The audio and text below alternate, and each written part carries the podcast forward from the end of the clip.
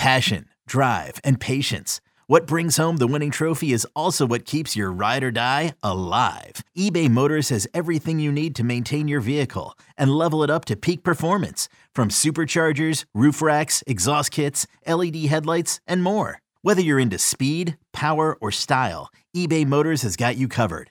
With over 122 million parts for your number one ride or die, you'll always find exactly what you're looking for. And with eBay Guaranteed Fit, your part is guaranteed to fit your ride every time or your money back. Because with eBay Motors, you're burning rubber, not cash. With all the parts you need at the prices you want, it's easy to turn your car into the MVP and bring home that win. Keep your ride or die alive at ebaymotors.com. Eligible items only, exclusions apply. Welcome to another podcast from InsideCarolina.com, the independent voice of UNC Sports. Brought to you by JohnnyT-shirt.com, the go-to provider for all your Tar Heel gear.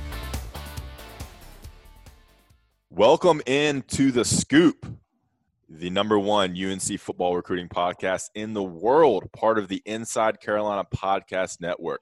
This podcast is brought to you by our good friends over at Johnny T-Shirt and JohnnyT-shirt.com, the best and most local place for all your UNC apparel and gear needs. I'm your host, Ross Martin, and as always, on the scoop, I'm joined by Don, Donnie Scoops Callahan, and today we have a very special guest. Joining us again is Brian Dohn of 24-7 Sports. What's up, guys? Hey, how are you guys doing? I am awesome, and what the uh, viewers, listeners don't realize is that we had a pretty funny encounter where, and Ross doesn't even know. It was funny because on the screen, you were just like paused, Yeah. but it wasn't no blur whatsoever. So it looked like there was like a cardboard cutout that we were talking to, and it looked like at any moment you could talk.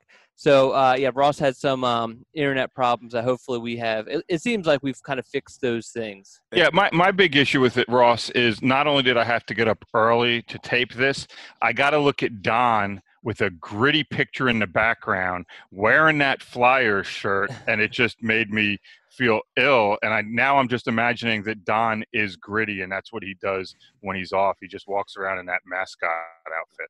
For, for That those who are, is the, it's the best mascot in all of sports, and it's only been around for a couple of years. It's the best mascot you have on your wall. All right. Before people uh, log off because of this conversation, uh, for those listening on audio, you can also catch us on YouTube. We're recording on Zoom now, so you get us on YouTube, on audio, wherever you get your podcast. Remember to rate, review, and subscribe to the Inside Carolina podcast. Give us a five star rating, a quick review about what you liked about this podcast or any of Inside Carolina's podcasts, and then subscribe to the podcast. Every time a new one drops, automatically shows up in your feed. All right, let's get right into it, guys. Uh, we brought brought on Brian Dohn, who covers the Mid Atlantic and some of the Northeast for 24 7 Sports, the national recruiting analyst, because there's a lot of things in his area we need to get into. Last week we took off. We had the uh, Tony Grimes commitment for UNC. We took a week off, and now we're back to talk about Tony Grimes reclassifying. So that'll be the top of the show.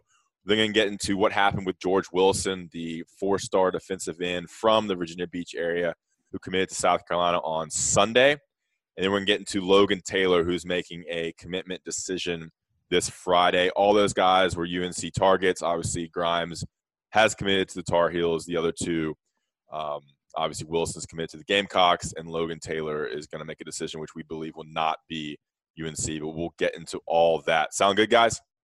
Perfect for me. I'm excited. Don, and we're also going to close with a little talk on Don's new passion for the sport of soccer. And that's another reason why Brian is on. Brian apparently got Don in on the sport during this time of uh, quarantine. And then we're Yeah, going to talk a little, we're going to talk a little about our, um, our Don and, and myself's vacations uh, we took last week. All right. We took- Anything in it? Go ahead. Yeah, we took vacations the same week, but we went to separate. All right. All right. So everything good there. Let's get right into it with Tony Grimes. Uh, this news broke while I was gone, but we had always kind of heard some rumors of Tony Grimes reclassifying. Um, where we start? Brian, you want to start with us about Tony Grimes reclassifying to the class of 20 and apparently going to arrive on campus in August sometime, begin classes if they exist, and take part in the 2020 season for UNC if that exists. Yeah, I think it's something like you said. It's been going on for a while. I remember speaking with his dad last fall about you know how far advanced Tony was with his academics, and eh, you know as this pandemic started and visits got shut down, his dad kind of wanted to keep it quiet, but would let us know myself and Steve Wiltfong with 24/7 Sports, hey, this is a possibility. He only needs one class as a summer class that he can take online, and that's what he's going to do. And it makes sense because a, I don't know anybody in the country who just steadfastly believes there's going to be a full high school season. I know up here in Jersey, it's going to be at best a five week regular season already, they're saying. And so without that possibility, he's already a kid that was going to enroll in December if he stayed in high school. So even if your college season is shortened or your college season is moved to the spring or whatever happens there, he now can start working toward that degree. And when you're a five star kid, you're not thinking I'm going to be there for five years. The mentality is usually three and out or four and out. Three and out enrolling now allows him to work toward his degree. And if he's in there for four years, Tony's really smart kid, really does a good job academically, obviously. You're there four years, you get your master's degree, and he's already 18. He's physically ready to play. It makes a lot of sense. And if you're North Carolina, if you have spots, if you don't have spots, when Tony Grimes says, "Hey, I, I want to come in early," it's not like you're going to sit there and go, "Well, it kind of upsets our balance of scholarships, yeah. and we don't know if we have room." So, I mean, it makes sense on every level. Yeah, from my perspective, um, obviously the academic stuff makes sense. You know, it's a different world with coronavirus. Like, there's so many questions. And does he want to hang around high school and, and Virginia Beach for another fall and maybe not have a season, or does he want to get to UNC? Strength conditioning, nutrition, start working with the coaches, start getting better, going against better competition. It's a no-brainer from his side. Um, and obviously, whether I don't, I mean, if they have a season, does he play? Does he redshirt? Does he play the four games? Those are all the questions that we don't know yet. Um, but obviously, this guy is very, very good. Five-star talent, number seven overall in 24/7 Sports Composite, six foot, 180 pounds, committed to UNC two weeks ago, um, and definitely one of the best recruits UNC has ever had.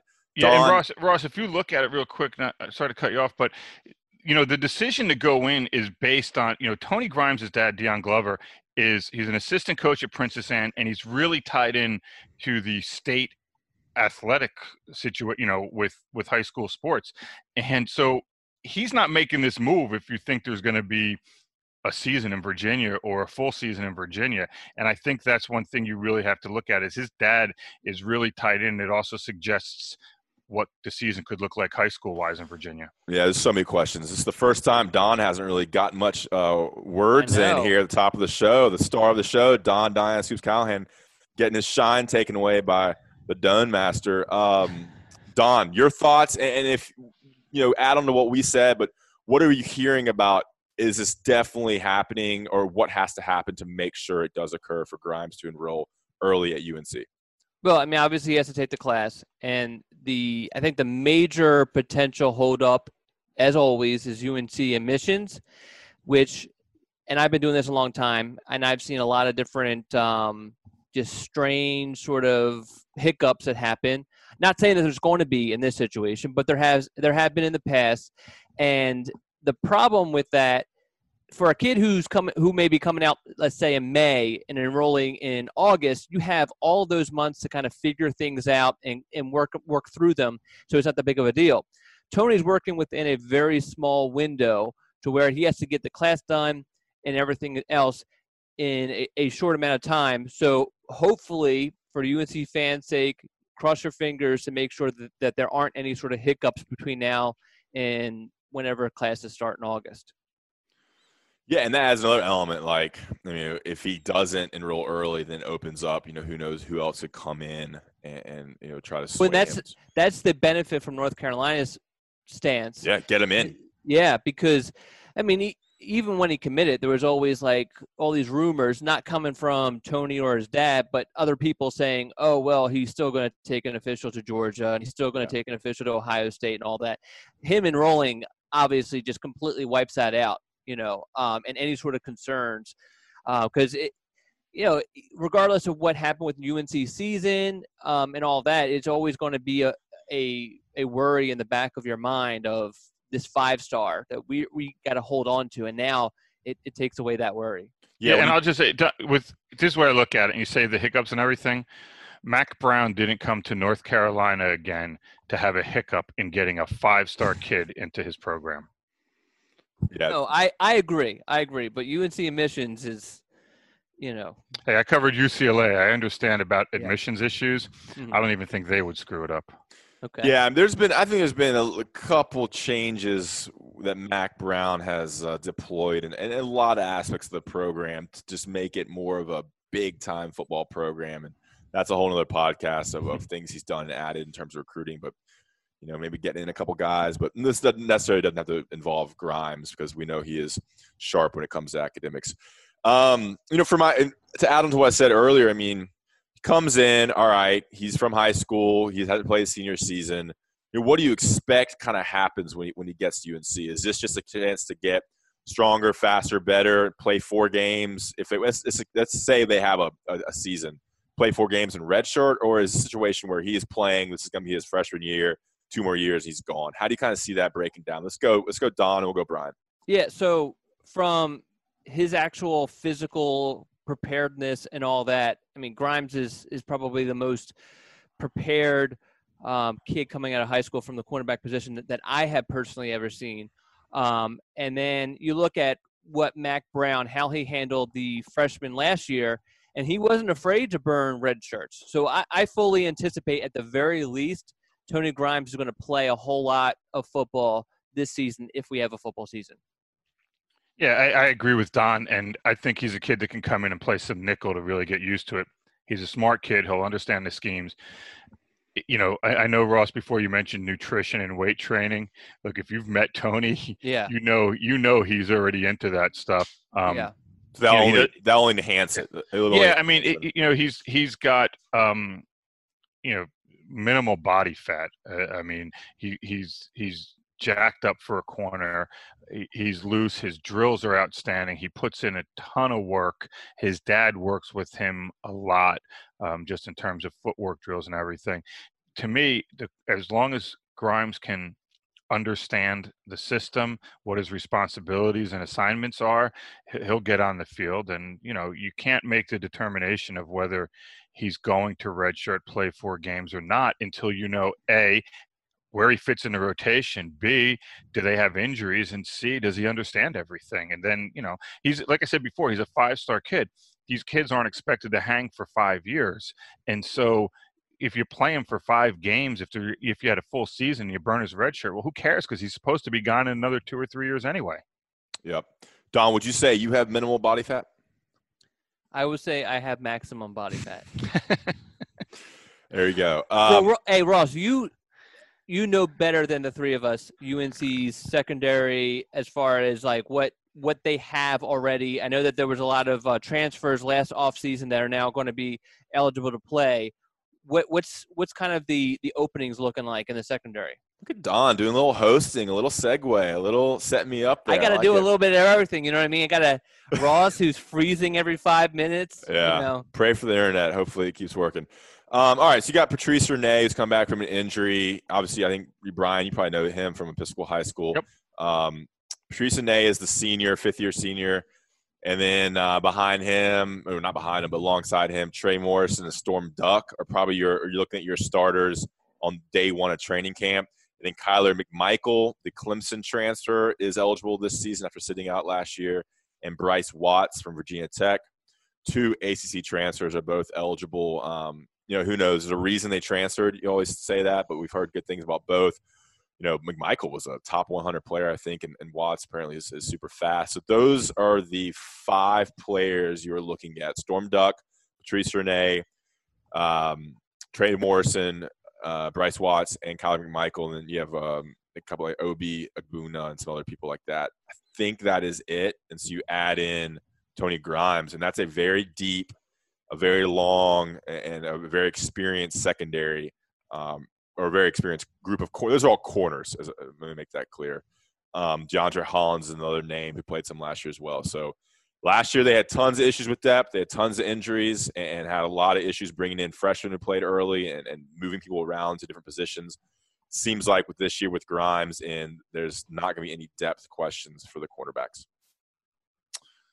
Good answer, Ross. There you go. Uh, okay, so my only thought here is, and it kind of goes along with whether or not UNC has a season, is like, all right, so comes in, they don't play in 2020, and it's kind of uh, any good player. It's like you miss a season of having a really good player. Like Sam Howell, we don't have a 2020 season. UNC might not only have him for for two years on the field. It's kind of crazy to think about. That's that's one thought I have in my mind. But at, hey, coronavirus affects anything everything and anything. Well, we could do an entire podcast about Yeah. all of our concerns, worries, theories, and all that. Oh, I bet you'll get a lot of likes and shares on that one. Yeah. All right, good stuff, guys. Any- anything else on Grimes? I mean, big time five star enrolling early. If if everything happens happens with uh, getting into UNC, and, and that should happen in August, I guess, when training camp starts. I guess. Yeah, I mean it's it's a positive, I think, for everybody involved. You know, this gets finalized. Awesome. All right. Now I want to talk to you about Johnny T-shirt. Before we talk about Johnny T-shirt, we're gonna you know tease the, the George Wilson conversation coming up and Logan Taylor, two you know targets for UNC that didn't go the Tar Heels way. A little you know hiccup in the tr- Mac train that's rolling down the highway. Um, George Wilson, Logan Taylor talk coming up soon with Brian and Don. But first, I want to talk to you about Johnny T-shirt and JohnnyT-shirt.com, your place for all your UNC apparel needs and all your gears. I felt my live read was getting a little stale, so I headed over to JohnnyT-shirt.com to get some more ideas to help you know inform you what's going on over there at that local company on Franklin Street and online. Right now, they're having a holiday sale. Holiday sale, Ross. What's that mean?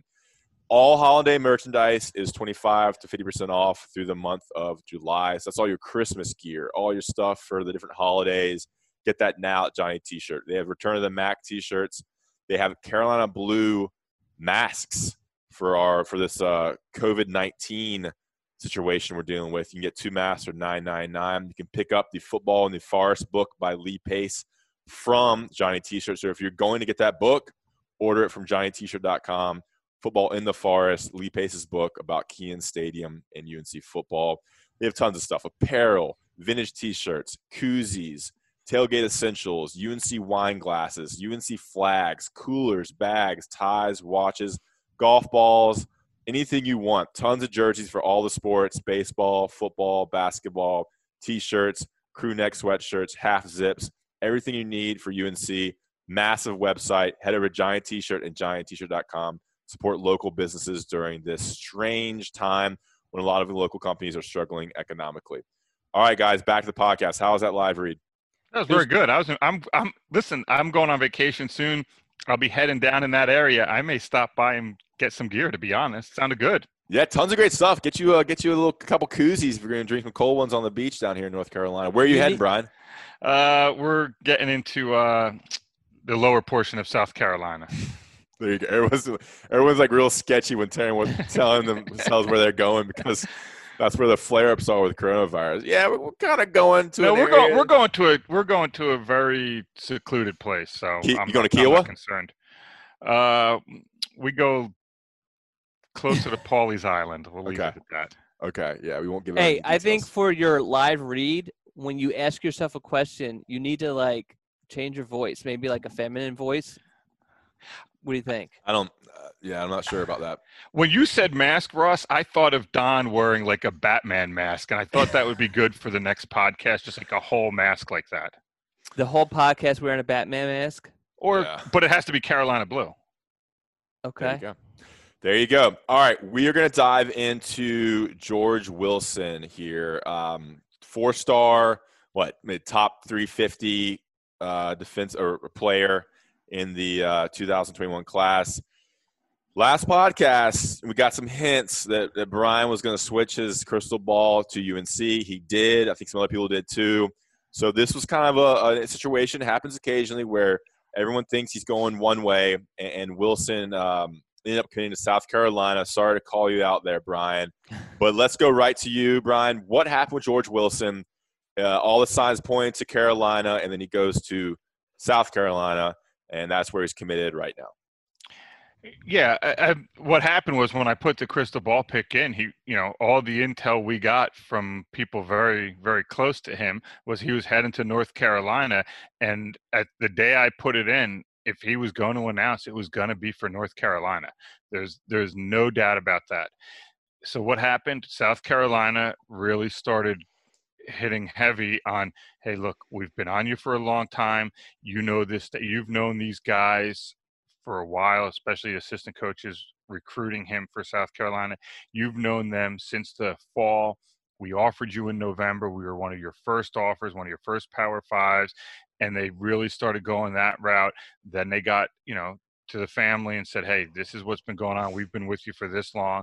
This is how we'll use you. We don't have anybody really in the program like you. We'll use you as a hybrid kind of outside linebacker, D end."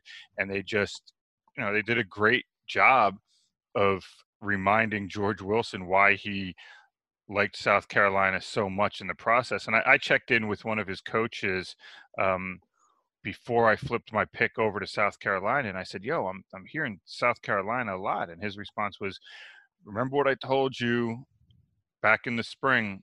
When everybody was thinking Penn State and North Carolina, don't sleep on South Carolina.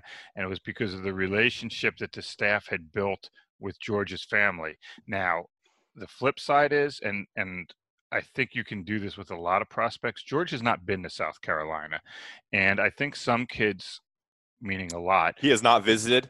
No, he told me he has not been to campus there, and so which I mean, it happens a lot now, right? Yeah, what, yeah. what Yeah. are your options? You get squeezed. These kids. I mean, you're George Wilson. You have four schools as finalists which means 10 coaches a day are texting you three or four times a day you're getting hundreds of texts a day it just it's too much these coaches have nothing to do but recruit and for these kids it's getting to be too much you end the process you commit and i think you know 95% will stick to where they're committed to but you always have the the outliers who will go somewhere else and if visits do open up in the fall i mean him and along with probably six zillion others will wind up I, I could see them making visits. I'm not saying he will, and if you know South Carolina folks that are going to get wind of this and jump on may get nervous and all that stuff. But I mean, that's just the life right now. If visits open up, and you're talking about kids who didn't make visits and who didn't didn't get to campuses, I, I could see that happening. I don't, you know, that's why when Don mentioned Tony Grimes enrolling is so important.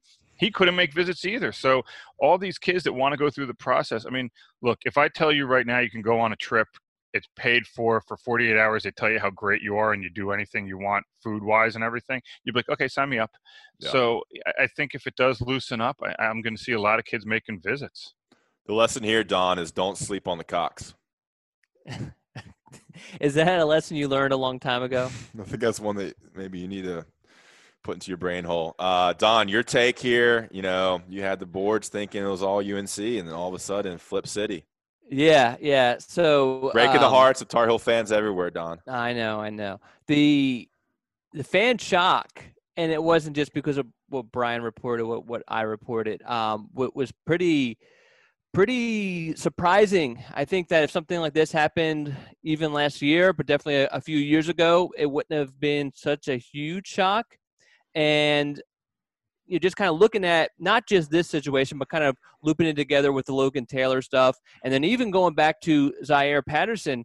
Um, it's a little bit of you know, and UNC fans aren't going to like me for saying this, but kind of falling back down to earth for a little bit because, and I, I kind of fell for it too.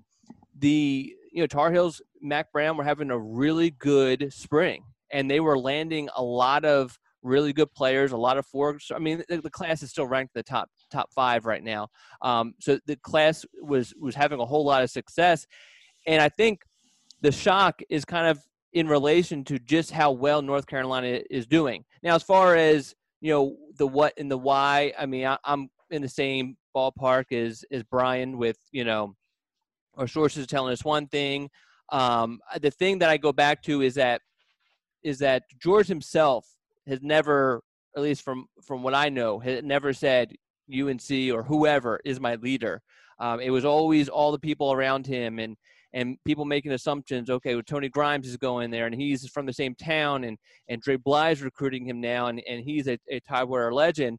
Uh, but I do think that you know you kind of have to tip your hat a little bit to South Carolina. They did you know the main job of recruiter because every school, no matter what school that you are working for, you have negatives. And you obviously have positives too. And the key for a recruiter is to accentuate the positives and to weaken or lessen the negatives, at least in the mind of the, of the, the recruit. And that's what South Carolina was able to do. They were able to say, okay, find out that obviously, you know, depth chart was important, and they really piled it on on North Carolina, and they kind of, you know, exaggerated certain things about North Carolina's depth chart, and really kind of made the South Carolina depth chart look more appealing, and that was key. And I think the you know having such a strong relationship with uh, George because they recruited him so long, as Brian alluded to, really allowed them to to really kind of to tee off on, on that. Yeah, I mean, I think you touched on a lot of this in your weekly scoop, and you went through some of it there. But you know, Desmond Evans coming in, you know, there's a lot of people in his position, I guess, ahead of him, so they they keyed in on that and uh, selling playing time for a, for a team that maybe has more more openings at the defensive and outside linebacker. But you're also going to a what four and four and eight team. Yeah, co- coach on the hot seat too. So a lot could happen between now and signing day. But, George I Wilson. When, when you, you, talk about four and eight and all the weaknesses and, and that stuff, and you know, I, I always listen to to. It's what Don said your job as a recruiter is to accentuate the positive and four and eight is one i mean there's a reason why Boise State does well and, and why TCU can make runs and everything. You're, if you have a good recruiter, the player and the parents believe in that recruiter and it overshadows everything. If you're four and eight, you're saying, hey, we need guys like you, and then we're mm-hmm. going to compete for the SEC title. And how persuasive are you? How well they can sell that, and how well they can develop you. Those are the things that matter. There you have it. George Wilson commits to South Carolina. Um, Got to think this recruitment's not over. He hasn't visited South Carolina. There's a lot of time left. Is he an early enrollee uh, option? Uh, they're they're exploring it. Yeah, Don's done a lot of exploration in his life as well. Um, okay, let's get right into Logan Taylor. Uh, kind of a weird recruitment. Uh, big time, six eight, offensive tackle, hasn't played a lot of football, goes to Episcopal High School up there in Northern Virginia. He's from Canada. I don't think he's visited many places. He's announcing Friday. Uh, UNC's really wanted him all along. We've talked about him a lot on the podcast. And so what's going on now? We'll go with Brian. Brian's kind of the star of this show. Uh, he is. taking a back sheet, back back seat here. I'm, uh, he's Batman. I'm Robin. you're still wearing the mask. You're, you're the ping, um, Don. You're the penguin. you know, Logan Taylor is interesting. When you say hasn't visited a lot of places, I mean, he's visited one, Virginia, with his coach early in the season last fall. He's from Halifax, Nova Scotia, which is where he's at right now. Played one season at Episcopal. Um, the finalists are Virginia, North Carolina, Florida. I put in my crystal ball for Virginia, full disclosure. I expect that's where he'll go on Friday as we've just talked about, there can be surprises and changes in this stuff. I don't anticipate it right now, but he's only been to Virginia. His parents haven't visited anywhere. They were supposed to go all spring and check out a bunch of schools because the kid has 20 plus offers. Obviously, you can't do that.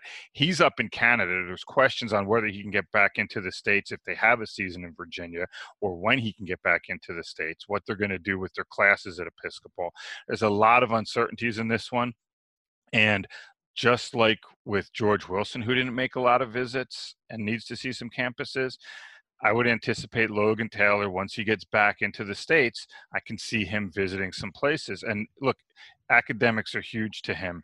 Um, he's at Episcopal. You don't you don't go to Episcopal so you can take basket weaving, and so that's why you have Virginia, um, North Carolina, and Florida all all three really good academic schools.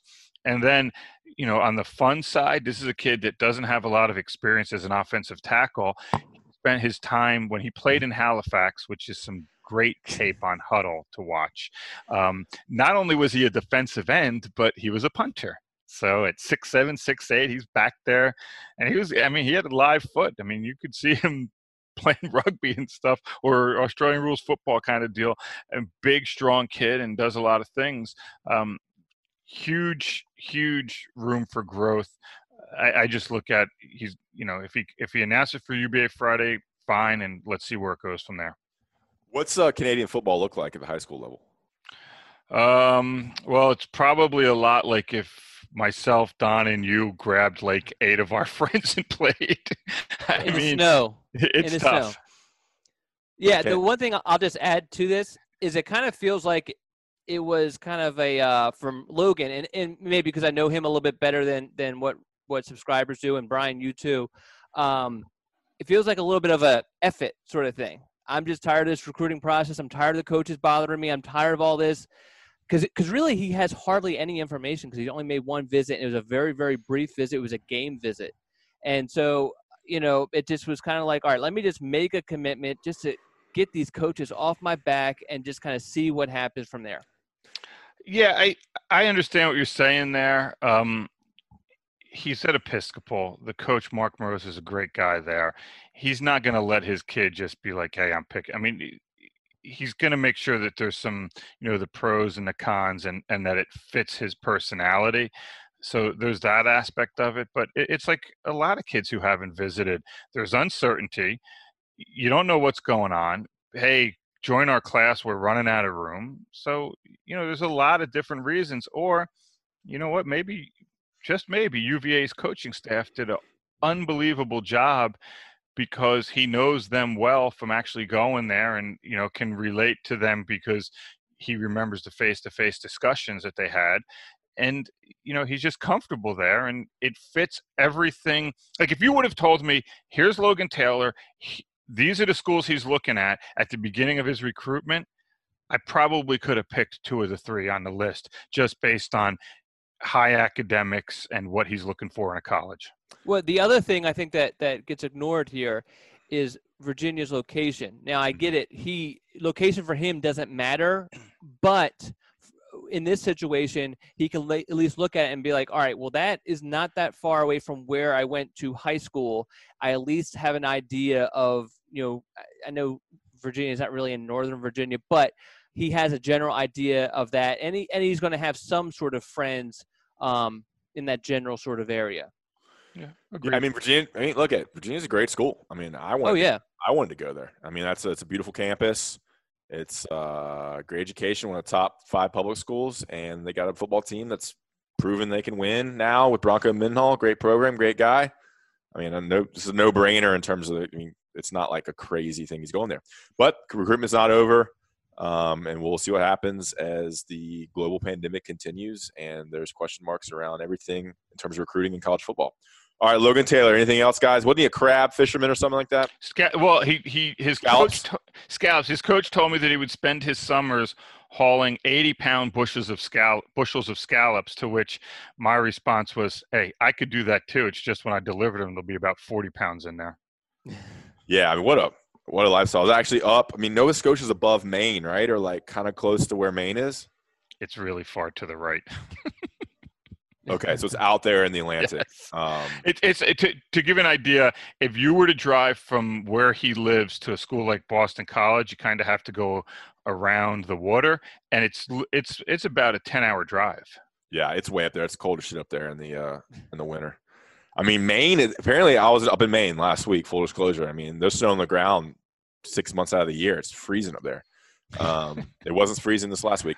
All right, guys. I think that's the football talk right there. That's uh, the American football talk. Ooh, good headway, uh, Ross.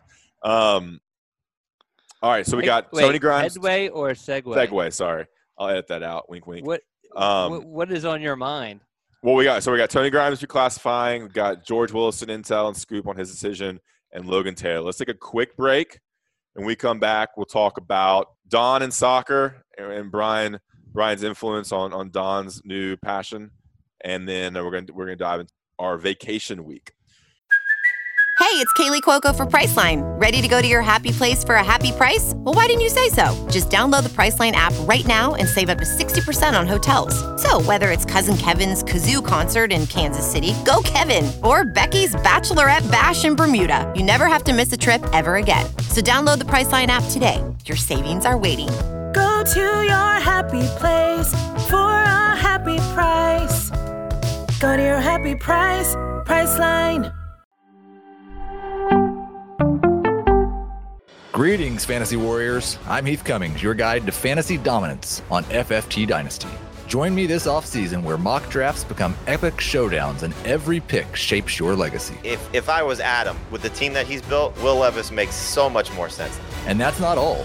We're peeling back the curtain on the future with our exclusive 2024 NFL Draft Prospect Profiles.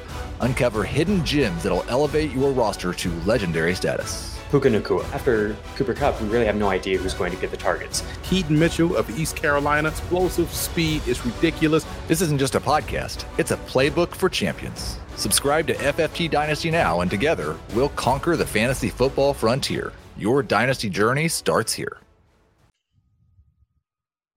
And we're back on the scoop presented to you by Johnny T-shirt and JohnnyT-shirt.com. Wow. Great podcast here with Don Callahan and Brian Dohn. All right, Don, you want to talk about this. You're getting into soccer. I guess these games are on live, the, the Premier League and the European leagues. I don't know much about soccer. I played it all through um, my youth, but I, I only watched the World Cup, it seems. Let's get into it, Don. What's going on? Yeah, so my prior to uh, I guess a couple months ago, my my soccer knowledge was extremely limited to my kids playing soccer, so um, wasn't too much. But like everybody else, I was getting sick and tired of not being able to watch any sort of live sports, live competition, and uh, decided to give it a go. And um, watching um, a couple of different leagues, Brian whether he likes it or not, has become my soccer mentor, my or my football mentor.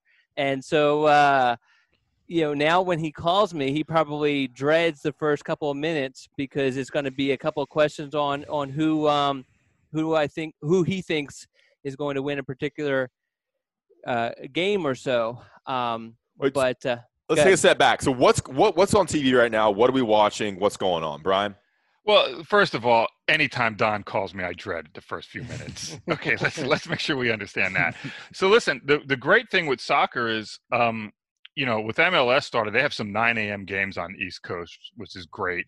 Um, I'm, I, I mean, I love the sport. It's it's the only sport I've read, never really covered, so I haven't you know it hasn't been ruined for me by covering yeah, yeah. it but i think one of the things that's cool is it's always the stories inside of the i mean the game's a great game and it's exciting and i love it but there's also the great stories inside of it like for those that don't know first of all if a manager of a team criticizes its players or says something bad about the other team it's done. Okay you say it that's what he said you move on.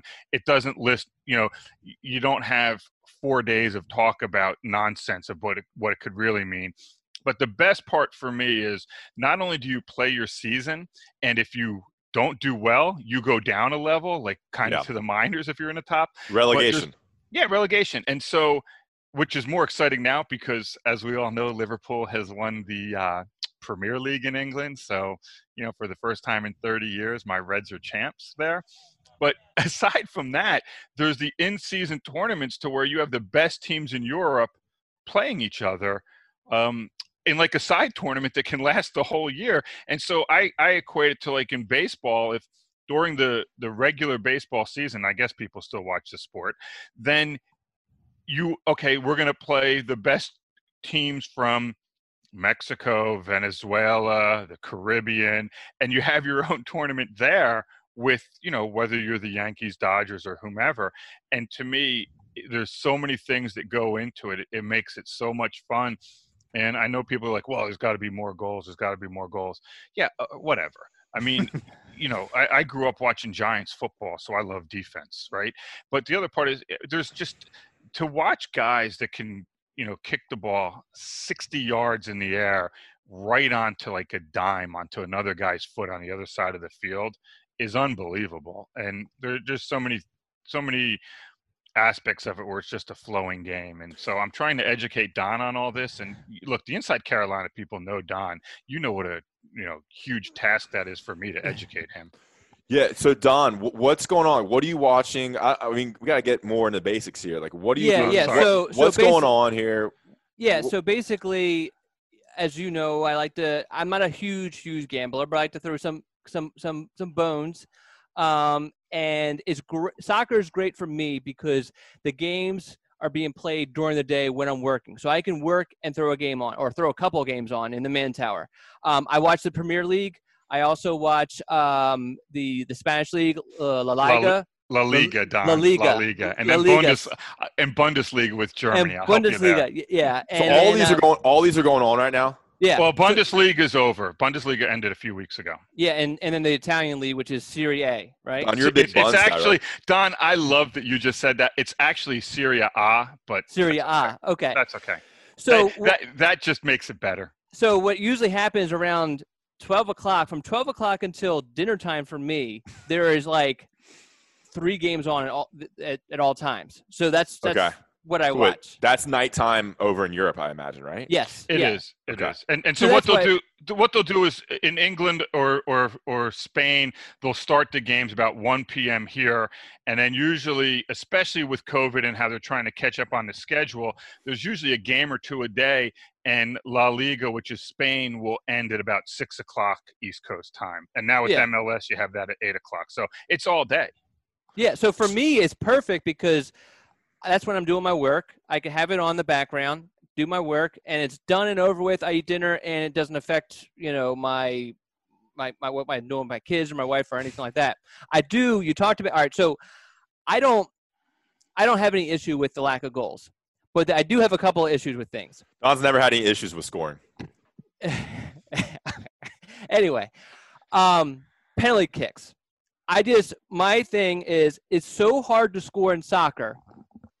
And then you have a penalty kick, which is like I think I was reading it's like something like seventy six percent of ch- time it goes in, and some of the times where you get a pen, you're awarded a penalty kick, it's for something that you know a guy accidentally trips you in the box, and you know and so to me it's I, I would obviously no one wants to know what a dumb American thinks, but I would love for them to at least move that spot back a couple feet to give the goaltender some whatever chance. But I honestly feel, and Ross is going to laugh, that if you put me out there, and Brian's probably going to laugh too, I think I, I could score a good amount on a Premier League goalie just because it's half of it is just a guessing game. Yeah, Don. I I, I mean, no, no. I mean, You, you don't think you, so? do, you do know these goalies study tendencies, and if you open know up your hip, you can see it. Like I'll give you an example. The other night, the LA Galaxy played Chicharito, who's one of the top players in Mexico now, played in Europe for a long time, now plays for the Galaxy. Got a penalty stop. Why? Because he telegraphed where he was going with it, so the goalie knew where to dive before the ball was shot. I mean, you know, yeah, there's a lot of guessing, and it looks like that because these are, you know, wor- the guys who take penalties are the best players on the team and the best scorers. So they're world. Well, that's the other thing too. So, like in hockey, if you get a penalty shot, it's because you were tripped up. It, so they don't get to say, okay, well, if you know this crappy player gets gets pulled down, then we're going to put in, you know, um, Sidney Crosby is going to do it. But in soccer, you choose your best guy to do it every single time. Like I think it would make it a little bit more fair if you can, you know. I, I guess the thing is this, Don. Mm-hmm. Don't commit a foul in the 18-yard box. Yeah, yeah. Well, I get that. I get And that. and you can say, well, he did it on accident. Well, I mean, if there's a pass interference call down the field 60 yards and the DB tripped and hap- actually fell into another player and caught uh, pass interference, the ref's not like, well, it was an accident. Let's not call it. No, I know, but I mean, No. a pass interference penalty is not. I mean, a one goal in soccer can can really determine the outcome. A pass interference penalty, some of them, yes, some of them have, but most of them don't. You know what I mean? That's, yeah, yeah, that, but that's not. I mean, yeah, it can it can change it, but it changed it in such a big way that it puts a premium on being disciplined in the box. And to be honest, if it's such a huge issue, you would be thinking that there's going to be three or four a game. It, it, it's not like that. There's one maybe every three or four games kind of deal. It's not like it's going on every two seconds, Yeah, I and it's just Okay. like. So anyway, Yeah, I'm gonna Yeah. wrap. I'm gonna wrap that that discussion up. Um, okay, quickly, Don. What are your teams? I I, don't know really you. ha- I know you gamble, but you got to have some allegiances starting up. I, I do not. I mean, I, I like a little bit that the Atalanta. I like them. The uh, I'm going to pronounce all these name, names. Wait, wrong. wait. Tell me Uh, the league. Tell me the league and the team. Atalanta's in that Serie A. Where is that? Where is that, Brian? In, It, go ahead, Italy. Don. it's in Italy. Italy. Good. Well done, Yeah. Don. Is that Yeah. the pr- is that the top league in Italy? It is. Okay. It is. Go, Um, Don, go ahead, Don. I, I also like um was it Sev- Sevilla in Sevilla. Sevilla. Yeah, I've been there. I've been there, Don. Don, you, Okay. you had Spanish in high school? No, I took French, I couldn't But- tell but by that's- Sevilla. but that wouldn't help me any. But uh, yeah, and So other they're in than La, that, Li- they're La Liga. Sevilla. yes, yeah. Okay. What's your Premier Um, League team? Man, I don't, I don't think I Hey have. Don, let me help The you out. premier- If so you the- don't if you don't give the correct answer there here, don't worry about calling me for more advice. Well, so Liverpool. That's that's the problem. All the Premier League teams have failed me. I'm like, all right, come on, get me something. And so that's the other thing. And so you hate a team like Liverpool who completely crapped the bed against um, Man City. Man City a, a couple weeks ago for me. You know, but yeah, but that just showed your lack of knowledge of how to play it. You're coming off a team that just won the championship playing against the second best team by far in the league in that team's building. yeah, I mean, yeah. the best the best quote was from the coach of the team of Man City afterward. He said it looked like the Liverpool players had a lot of beer. Yeah, yeah. No, you're. I, in hindsight, Right. that was a bad pick by my. But it still kind of stung and and and have it left a bad taste All right, in my mouth about that Another team. question, Don. What's your what do you? How much you gambling? How's how's the gambling work in uh in soccer? So it's it's um This is I off mean, the I- record. I'm gonna stop the recording.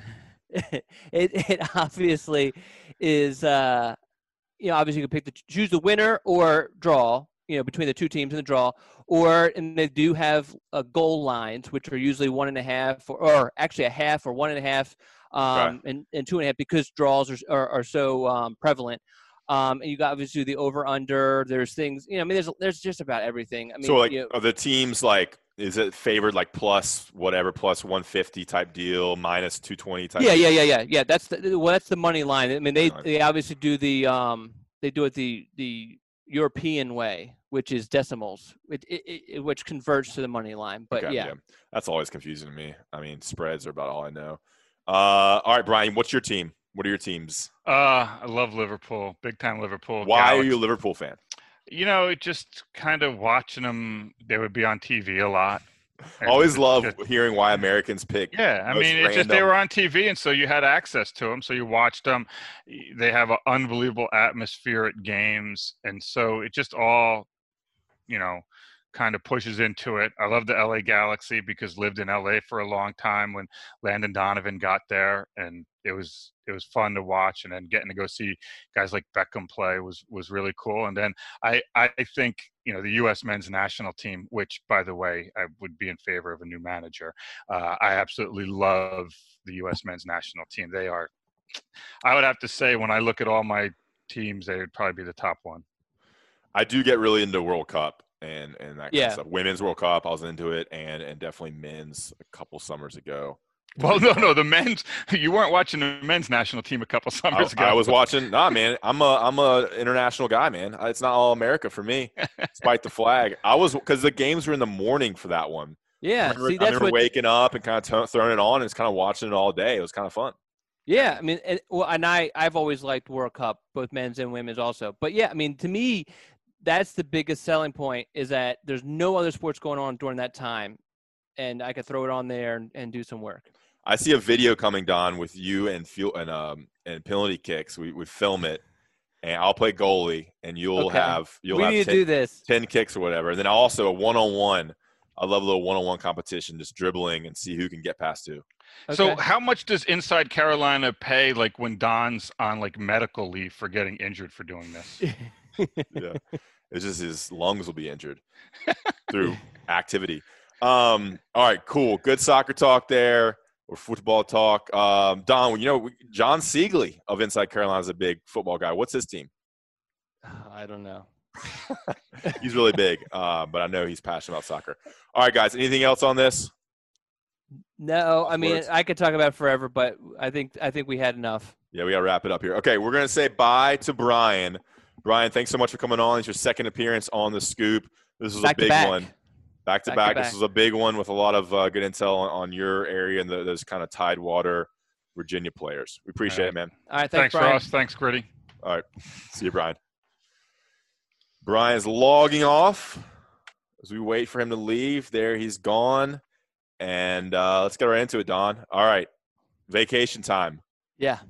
Um, let's get into it quickly here. Got about five to 10 minutes left. Where'd you go? What'd you do? Let's get into your vacation. We'll get into mine and we'll wrap this sucker up. My father-in-law lives in New Smyrna Beach, and we went uh, down there to uh, spend about a week with him and also go on the beach and, and that sort of thing. God, what That- a riv- what a riveting description and tale you just told. Well, we did. I mean, he's he's great because um, he gets out and does a whole lot of things. So I don't know exactly where we went, but we went to um, Blue Springs, which probably to me was the highlight of our trip. Um, and, and you mentioned that you've got you've done it before, I think. Yeah, I think I've been there definitely with my family, and I think I've been by myself or, or with a friend in the last ten years. But that's kind of inside the state. It's not on the coast, right?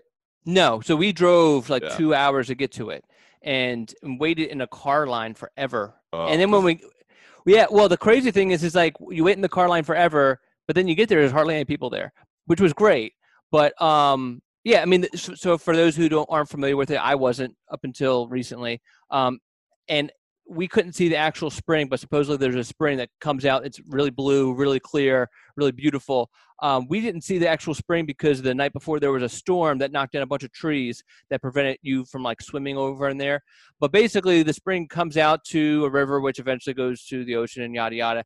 But um, there's a portion where you could swim at, or everybody could swim at, and then they kind of have a portion where you can't, but you can kayak, and that's where they have like tons of huge, fi- no fishing also, but tons of huge fish Really? and alligator. And so there's actual pictures of me um, on the kayak, and you could see the fi- I mean, huge, massive fish underneath me. And um, seeing the alligator so close is pretty cool too. On the one point, it was me and my daughter were in separate kayaks, and she was already freaking out by alligators. And I was like, "Look, don't freak out, but right over there." There's an alligator. Just, just paddle. So she paddled her way, just you know, just to make sure she was away from it. But it was so cool because I, I ended up going back out later, um, and I don't know if it's the same alligator or different ones or whatever, but getting trying to get a little bit closer. But the the staffers said that that, that the alligators really don't mess with the human beings as long as you don't mess with them because there's plenty of food for them to eat. You say fish. What kind of fish we talking here? They, God, they said Just like big. Yeah, yeah. I mean, um, they said alligator gar, G A R. A lot of you know, those and, and and a bunch of different, a And lot then- of different fish. I mean, what I remember this area for Blue Springs State Park is the manatees. Yes. Okay. So you, so we only saw one manatee, um, and supposedly during the summer they're out in the ocean, but it's during the winter is when they actually uh, there's a lot of them there. This is all what the staffers were explaining to us. So I only saw one that was early on. He was big and he was beautiful, and uh, he quickly swam out to I guess wherever. There's nothing quick about them. They just they kind of just chill and eat. Yeah, yeah. Well, he got he got out of there as soon as I guess the humans because we got there Yeah. pretty early. What a weird animal. Yeah, yeah. Okay, so Um, what else did you do in Florida? You drove down. I'm, I'm assuming.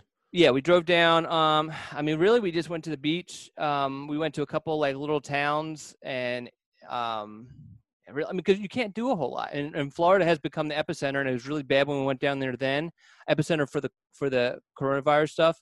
So you have to be really, really caref- careful. Um, so we did go to the beach a couple times and just kind of really just chilled out. I mean, it was, you know. Okay, um, paint, paint the picture of what a beach day looks like for the Callahan family so um, and you in particular. I'm not a beach guy at all. I hate it. I hate I hate sand. I hate the sun. I hate the water. I hate all the. I hate getting. you know, Even when you rinse yourself off, you get in the car, you still have sand in your crack. I mean, it's just it's just it's just awful. But um, so my father-in-law has, you know, obviously he lives like walking distance from the beach, so he has it all down to a science. He has his truck, um, all loaded up with chairs. We had a canopy thing. Um, the cool thing is that the beach near him, you you drive on it and you kind of park behind where you're going, which was awesome. Ah, Yeah. So we, um, I mean, we really everybody has a car there on the beach. Yeah, yeah. And, Yeah. and and it's just like, um, so you don't like that? Well, I know that makes it a lot easier for carrying all your stuff, and Yeah. you know, like, you keep the cooler in there, and you can have you can bring tons of stuff, which is Yeah. nice. Kind of similar to car camping, where you can't you cars right there by your tent. But damn, I mean, the whole point of a beach is kind of getting away and, and having some room to you know, kind of getting away from a parking lot and having space to do stuff. You don't have all your trucks right there. Yeah, but the thing was that, that you know the, the cars have to be parked in the back, and then you have like the sand area where where it's basically like a street, and then you have where people are are um you kind of I guess camping or whatever with their stuff, and then you get you have your beach, and it almost kind of gives you like a, a sliver of the beach, which was nice, where you don't have to worry about, especially during now where you're trying to to social distance and everything. We talked a bunch about mine. You you kind of took a little bit of adventure, saw um a love interest perhaps up in the Northeast. Um, yeah, I went up to Maine. Uh, it's a state up there above Massachusetts. What was the temperature, weather, Dude, actually, I mean, well, on the coast, it was a little cold. It's foggy, but I mean, it wasn't. bad. I mean, I wore a sweatshirt at times. uh, I mean, but it was beautiful. When it got sunny, it was very warm. It wasn't that cold. I was Mhm. expecting it to be a lot colder and was disappointed because, uh, I mean, what are we talking? we talking 70s? yeah, on the coast, 70s, 80s. Okay. and windy and foggy. So there's a lot of different temp- weather coming in, which of course changed it. But when the sun was out, it was hot. It was very very hot. Um, so that was a little disappointing because I wouldn't I would have minded it to be a little colder. But there's like always a chance of rain and thunderstorms and clouds and stuff. And then we went, so we did, you know, two days on the coast at Acadia National Park, which is this big, beautiful national park on this island off the coast of Maine, kind of up the coast a little bit. So you drive up through all these little towns, these Maine coastal beach towns, um, stopping here and there. And we got to Acadia National Park and, and we camped right outside there. And yeah, all day in the park, beautiful things. I posted some pictures on Twitter last night and on my Instagram. Um, I mean, awesome scenes. The coast is unbelievable. Mountains, waterfalls, um, beach stuff. Then we went into Baxter State Park, which is two and a half hours northwest in the middle of Maine, kind of up in Maine. That's where I thought it was gonna be really cold or colder, and it was hotter because it wasn't Wow. on the coast. It was by all these lakes, all these uh, glacier-made lakes. Hoping to see some moose and go to this uh, really awesome state park that has the uh, tallest mountain in Maine called uh, Mount uh, Katahdin, which is the end of the Appalachian Trail if you're going south to north. We didn't hike it. It's like a 10-hour hike Ooh. um, or like it's all day. You get there early, early, and hike. It's like six hours up, six hours down, or something like that. But beautiful waterfalls, rivers, ponds, lakes, hikes, and stuff. We camped two days out there. Gotcha. Sounds good. Did you enjoy it? Yeah, it was good to get away. I mean, I completely detached. You know, I didn't open my, you know, had no internet. You know, camped middle of the woods, I go cooking our own- crazy. cooking our own food, uh, camping underneath the stars. Um, Do you enjoy the company you were with? yeah, it was great. Of course. Did- Funny story here. Ready? Uh oh. the Bush compound is in this town. Bush, George Bush, George A.W. Bush, George Uh-huh. H.W. Bush, two presidents. 41, 43. One of those 43. two. 41, 43. Is Trump 45? Yeah, well, which one are you talking about? The younger one? Well, one's 40, one's something and one's another one. yeah. Well, w- well, which compound is it? I mean, it's a family compound, the Bush compound. Oh, one of them's dead. Oh, yeah, yeah. It was 41, 43. Okay. This is the Bush family compound. So Jeb Bush, George W. Bush, all the daughters, all the family, aunts, uncles. They have this peninsula on um, up the coast in this town called Kennebunkport, Maine, and you can just drive and you see it. And so it's this big little area, you know, similar to like a little island, but it's connected to the connected to the um, coastline. You drive, you can really, literally, literally park and like see it all. They have tennis courts, tons of houses, compounds, access to water on both sides, boats. There were like four black suburban SUVs. Secret Service was there because you know how former presidents have uh, Yeah. a Secret They Service had the option. Yeah. Yeah, and so you know they have very famous, very wealthy family. So we, it's called Walker's Point, and so Mhm. we were we knew we were going to stop there. This is the morning. We pass it, and I'm like, okay, there it is. We turn around, come back, and I pull into the driveway, and there's this kiosk. Did you get tackled? There's this kiosk and a security gate, and like cameras, and like uh, you know it's legit. I knew this is where it was. So I pull in, and Secret Security comes out, or uh, Secret Service comes out, and like he was having none of it. He was like, "What are you doing here? Who are you? Wow. What's your purpose here?" Uh, wouldn't answer any questions. I like, is, I was like, "Is this Walker's Point?" And I saw it on maps, Walker's Point. He was like, "What are you? What are you doing?" And I was like, "I, I saw it on Google's map. Went, went on Google's map. Wanted to just kind of pull in, check it out." It's like, "Why don't you just turn around here?" I was like, "Yeah, cool." No problem here. And so we pulled out and then drove back a little bit to where you can kind of see it. And we ate breakfast there. Gotcha. Wow, that's crazy. So that was a cool part. Um, ate some lobster, lobster roll. Waited in line for an hour for a lobster roll. uh, at this really famous place, and just beautiful scenery, beautiful sunsets, sunrises, beautiful beaches, lakes, ponds, waterfalls, all that, and then drove back. How long's the drive? Well, from Maine to where I was staying, where we stayed in Connecticut, was like six hours, I think, from Mm. Sta- Baxter State Park. Six or something hours. So that was long, and then we spent the night in Connecticut, and I drove back to North Carolina, and that was eight and a half hours. Wow. But I stopped a wait, couple times. Oh, eight and a half, eight, eight and a half from Connecticut to. Are you sure? yeah, right by New York. Okay. Go right through Philly. Go right. I think it was a little bit long because I know I do the Philly thing all the time. It's like seven and a half. But Yeah, I mean, you can do you can Google Map it. I mean, of course, it took longer because there's traffic through New. York, there's traffic through DC, and you stop three or four. well, times. that's it. I've always learned is you got to plan your trip around DC because you know it's it's just a pain in the ass driving. before and So- after. All right, guys, that was good stuff. Hopefully, you took away a lot from this with Grimes, with George Wilson, with Logan Taylor, with the soccer talk, maybe more insight into to Dohn's family life as well. Anything else, Don? We, uh, you know, we, we may be on a uh, every other week schedule here Yeah. as this Um, class slows down. Um, don't foresee any any recruitments really escalating here anytime soon. Yeah. Um. I don't know. We'll see. Is that, is that accurate to say?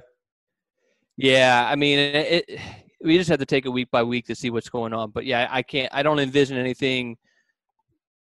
I guess worthy of a podcast between now and next week. But we'll see. You never know. Yeah. Try to bring you the news when things happen. We do a podcast. Um, if there's nothing to talk about, there's nothing to talk about. All right, guys. Thanks for listening to the scoop. Thanks for listening to another podcast from InsideCarolina.com. Brought to you by JohnnyT-shirt.com. Where to go for your next Tar Heel gear purchase. It's the most wonderful time of the year. Fantasy baseball draft season is upon us, which means you need to listen to Fantasy Baseball today, part of the CBS Sports Podcast Network. Join Scott White, Chris Towers, and me, Frank Stampfl, six times per week throughout March. Sleepers, breakouts, busts, live mock drafts, spring training updates, and everything in between every Monday through Saturday. Make sure to download and follow on Apple Podcasts, Spotify, the Odyssey app, and everywhere else podcasts are found.